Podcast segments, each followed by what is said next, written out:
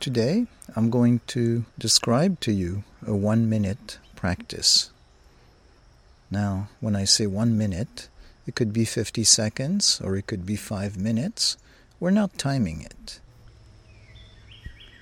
You sit on a bench or a chair with your feet touching the ground. If you are on a chair, your back is not touching the back of the chair. Your hands are in front of you. You touch the fingers to each other so that each finger in one hand is touching the corresponding fingers on the other hand. You rest your arms on your lap with the fingers facing forward and the thumbs facing up. You close your eyes. As you gently breathe, you feel the fingers touching each other with a gentle pressure. As you feel this gentle pressure, you feel the elbows moving away from each other.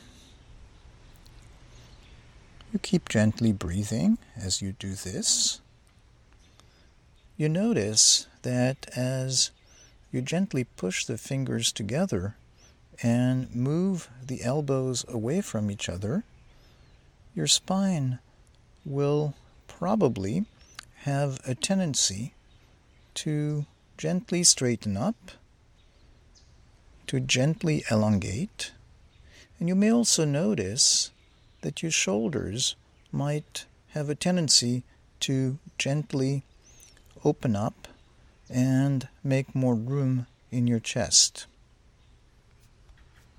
As you stay with this, you notice the quality of allowing as opposed to forcing. When it feels right, you stop. Often, the kinds of things you notice as you're doing this or afterwards are very subtle.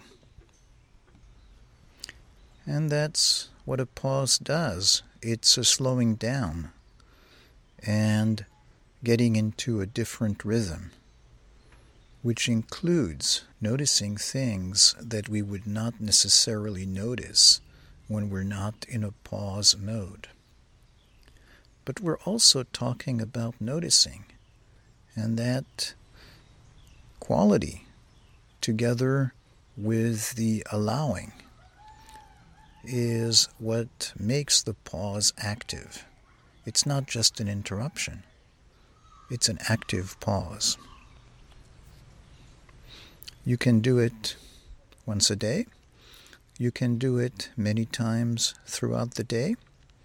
I'm inviting you to play with it with an attitude of curiosity and to notice what happens moment by moment and over time as you experiment with this practice.